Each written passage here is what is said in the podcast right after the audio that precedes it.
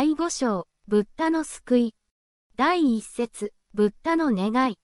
人々の生活は、すでに説いたように、その煩悩は立ちにくいものであり、また、はじめもわからない昔から、山のような財宝を担って、迷いに迷いを重ねてきている。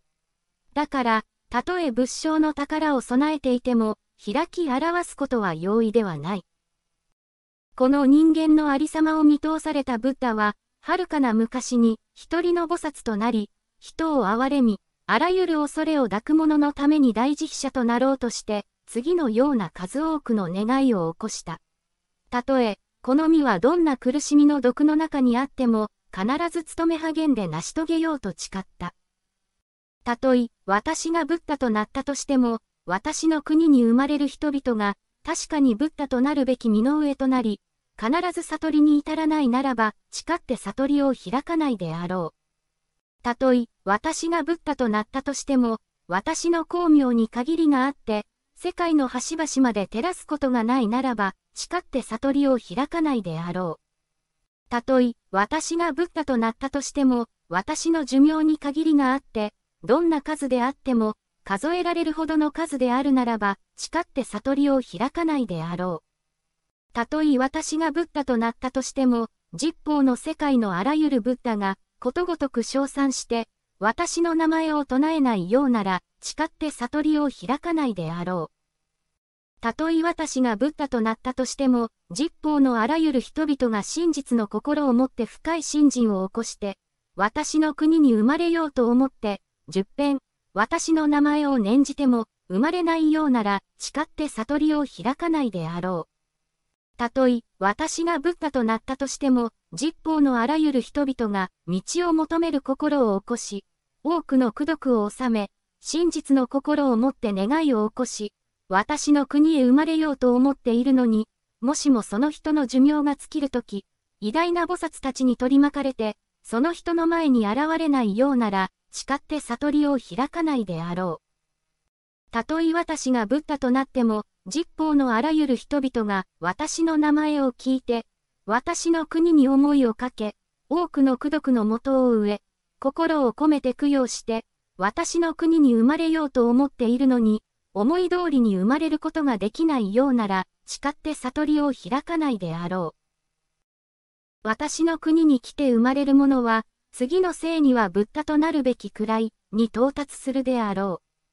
そして、彼らは思いのままに人々を教え導き、それぞれの願いに従って、数多くの人々を導いて悟りに入らせ、大悲の功徳を収めることができるであろう。たとえ、私がブッダとなったとしても、もしもそれができないようなら、誓って悟りを開かないであろう。たとえ、私がブッダとなったとしても、実法の世界のあらゆる人々が、私の光明に触れて、身も心も和らぎ、この世のものよりも優れたものになるようでありたい。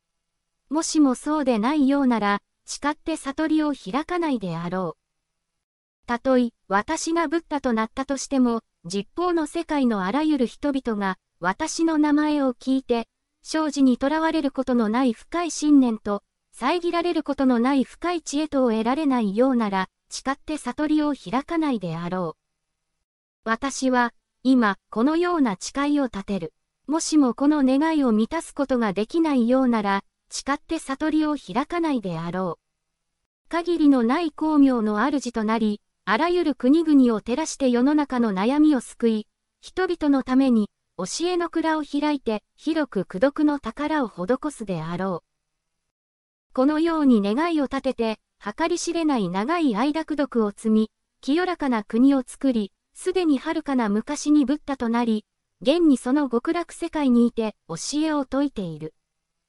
その国は清く安らかで、悩みを離れ、悟りの楽しみが満ち溢れ、着物も食物もそしてあらゆる美しいものも、皆その国の人々の心の思うままに現れる。心よい風がおもむろに吹き起こって、宝の木々を渡ると、教えの声がよもに流れて、聞く者の心の赤を取り去っている。また、その国には様々な色の蓮の花が咲きにおい、花ごとに計り知れない花びらがあり、花びらごとにその色の光が輝き、光はそれぞれブッダの知恵の教えを説いて、聞く人々をブッダの道に安らわせている。今、実法のあらゆるブッダたちから、このブッダの優れた徳が称えられている。どんな人でも、このブッダの名前を聞いて、信じ喜ぶ一年で、そのブッダの国に生まれることができるのである。そのブッダの国に至る人々は皆、寿命に限りがなく、また自ら他の人々を救いたいという願いを起こし、その願いの仕事に勤しむことになる。これらの願いを立てることによって、執着を離れ、無常を悟る。己のためになると同時に他人をも利する行為を実践し、人々と共に慈悲に生き、この世俗の生活の足かせや執着にとらわれない。人々はこの世の苦難を知りつつ、同時にまた、ブッダの慈悲の限りない可能性をも知っている。その人々の心には、執着がなく、己とか、他人とかの区別もなく、行くも帰るも、進むもとどまるも、こだわるところがなく、まさに心のあるがままに自由である。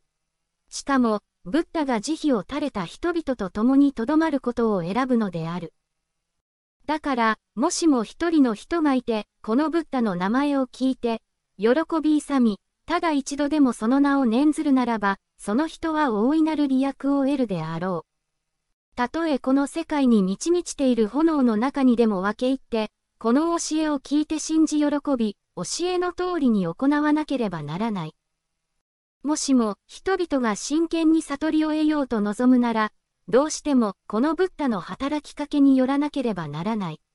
ブッダの働きがなくて悟りを得ることは、普通の人間のできるところではない。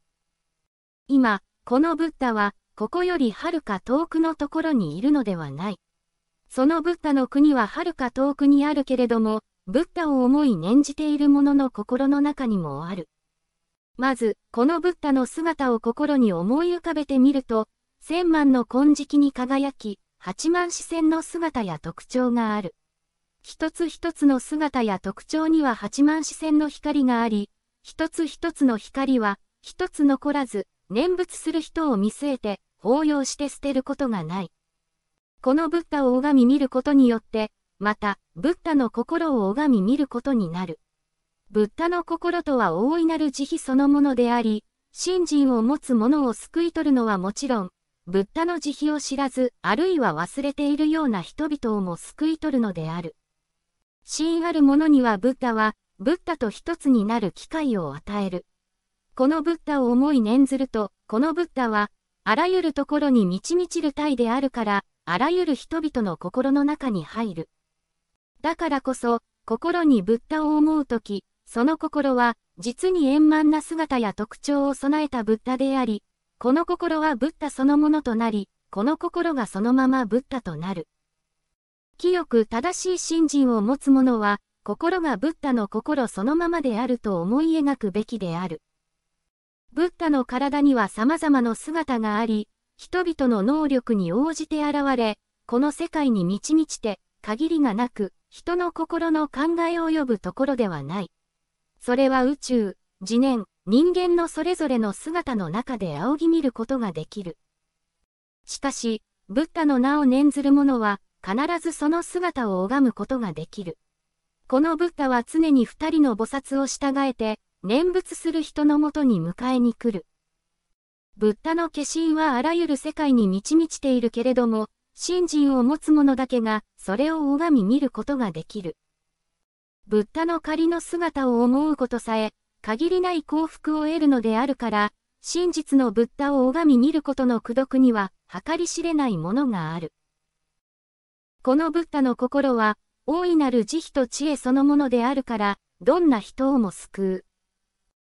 う。愚かさのために恐ろしい罪を犯し、心の中では、むさぼり、怒り、愚かな思いを抱き、口では偽り、無駄口、悪行、二枚舌を使い、身では殺生し、盗み、横島な愛欲を犯すという重悪をなす者は、その悪い行いのために永遠に未来の苦しみを受けることとなる。その人の命の終わるとき、良い友が来て年頃に。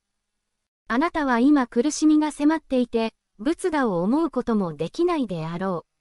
ただこのブッダの名を唱えるがよい、と教える。この人が心を一つにしてブッダの名を唱えると、一声一声のうちに、計り知れない迷いの世界に入る罪を除いて救う。もし人が、このブッダの名を唱えるならば、永遠に尽きることのない迷いの世界に入る罪をも除くのである。ましてや一心に思うに至っては、なおさらのことである。誠に念仏する人は、白蓮華のような素晴らしい人である。慈悲と知恵との二菩薩はその友となり、また、常に道を離れることなく、ついに浄土に生まれることになるであろう。だから、人々はこの言葉を身につけなければならない。この言葉を身につけるということは、このブッダの名を身につけることである。第二節、清らかな国土。このブッダは今、現にいて法を説いている。その国の人々は皆、苦しみを知らず、ただ楽しみの日のみを送るので、極楽というのである。その国には七つの宝でできた池があり、中には清らかな水をたたえ、池の底には黄金の砂が敷かれ、車の輪のように大きいレンゲが咲いている。そのレンゲは、青い花には青い光が、黄色の花には黄色の光が、赤い花には赤い光が、白い花には白い光があり、清らかな香りをあたりに漂わせている。また、その池の周囲のあちこちには、金、銀、清玉、水晶の4つの宝で作った楼閣があり、そこには大理石で作った階段がある。また、別の場所には池の上に突き出た欄干があり、宝玉で飾られた幕で取り囲まれている。また、その間には良い匂いのする木々や花がいっぱいに咲いた茂みがある。空には神々しい音楽が鳴り、大地には黄金の色が照り生えて、夜昼六度も天の花が降り、その国の人々はそれを集め花皿に持って、他のすべての仏国へ持って行き、無数のブッダに供養する。また、この国の園には、白鳥、クジャク、オウム、モズ、カリョウビンガなど数多くの鳥が、常に優雅な声を出し、あらゆる徳と善とを称え、教えを宣布している。人々はこの声を聞いて、皆ブッダを念じ、教えを思い、人の和合を念ずる。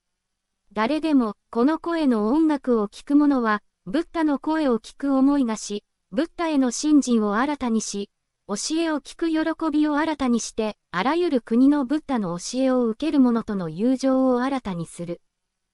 そよ風が吹き、宝の木々の並木をよぎり、輝く鈴をつけた網に触れると、微妙な音を言い出し、一時に百戦の音楽が奏でられる。この音を聞く者は、また自念にブッダを念じ、教えを思い、人の和合を念ずるようになる。そのブッダの国は、このような功徳と美しい飾り灯を備えている。どういうわけで、この国のブッダは無料鉱物、無料呪物と名付けられるのであろうか。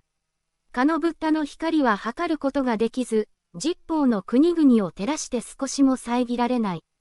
またその寿命も限りがないから、そう名付けるのである。そして、その国に生まれる人々も、皆、再び迷いの世界に戻らない境地に至り、その数は数え尽くすことができないからである。また、このブッダの光によって新しい命に目覚める人々の数は無料だからである。光とは知恵のことである。ただ、このブッダの名を心に保ち、一日または七日にわたって、心を一つにして動揺することがないならば、その人の命が終わるとき、このブッダは多くの聖たちと共にその人の前に現れる。その人の心はうろたえることなく、直ちにその国に生まれることができる。もし人がこのブッダの名を聞き、この教えを信ずるならば、ブッダたちに守られ、この上もない正しい悟りを得ることができるのである。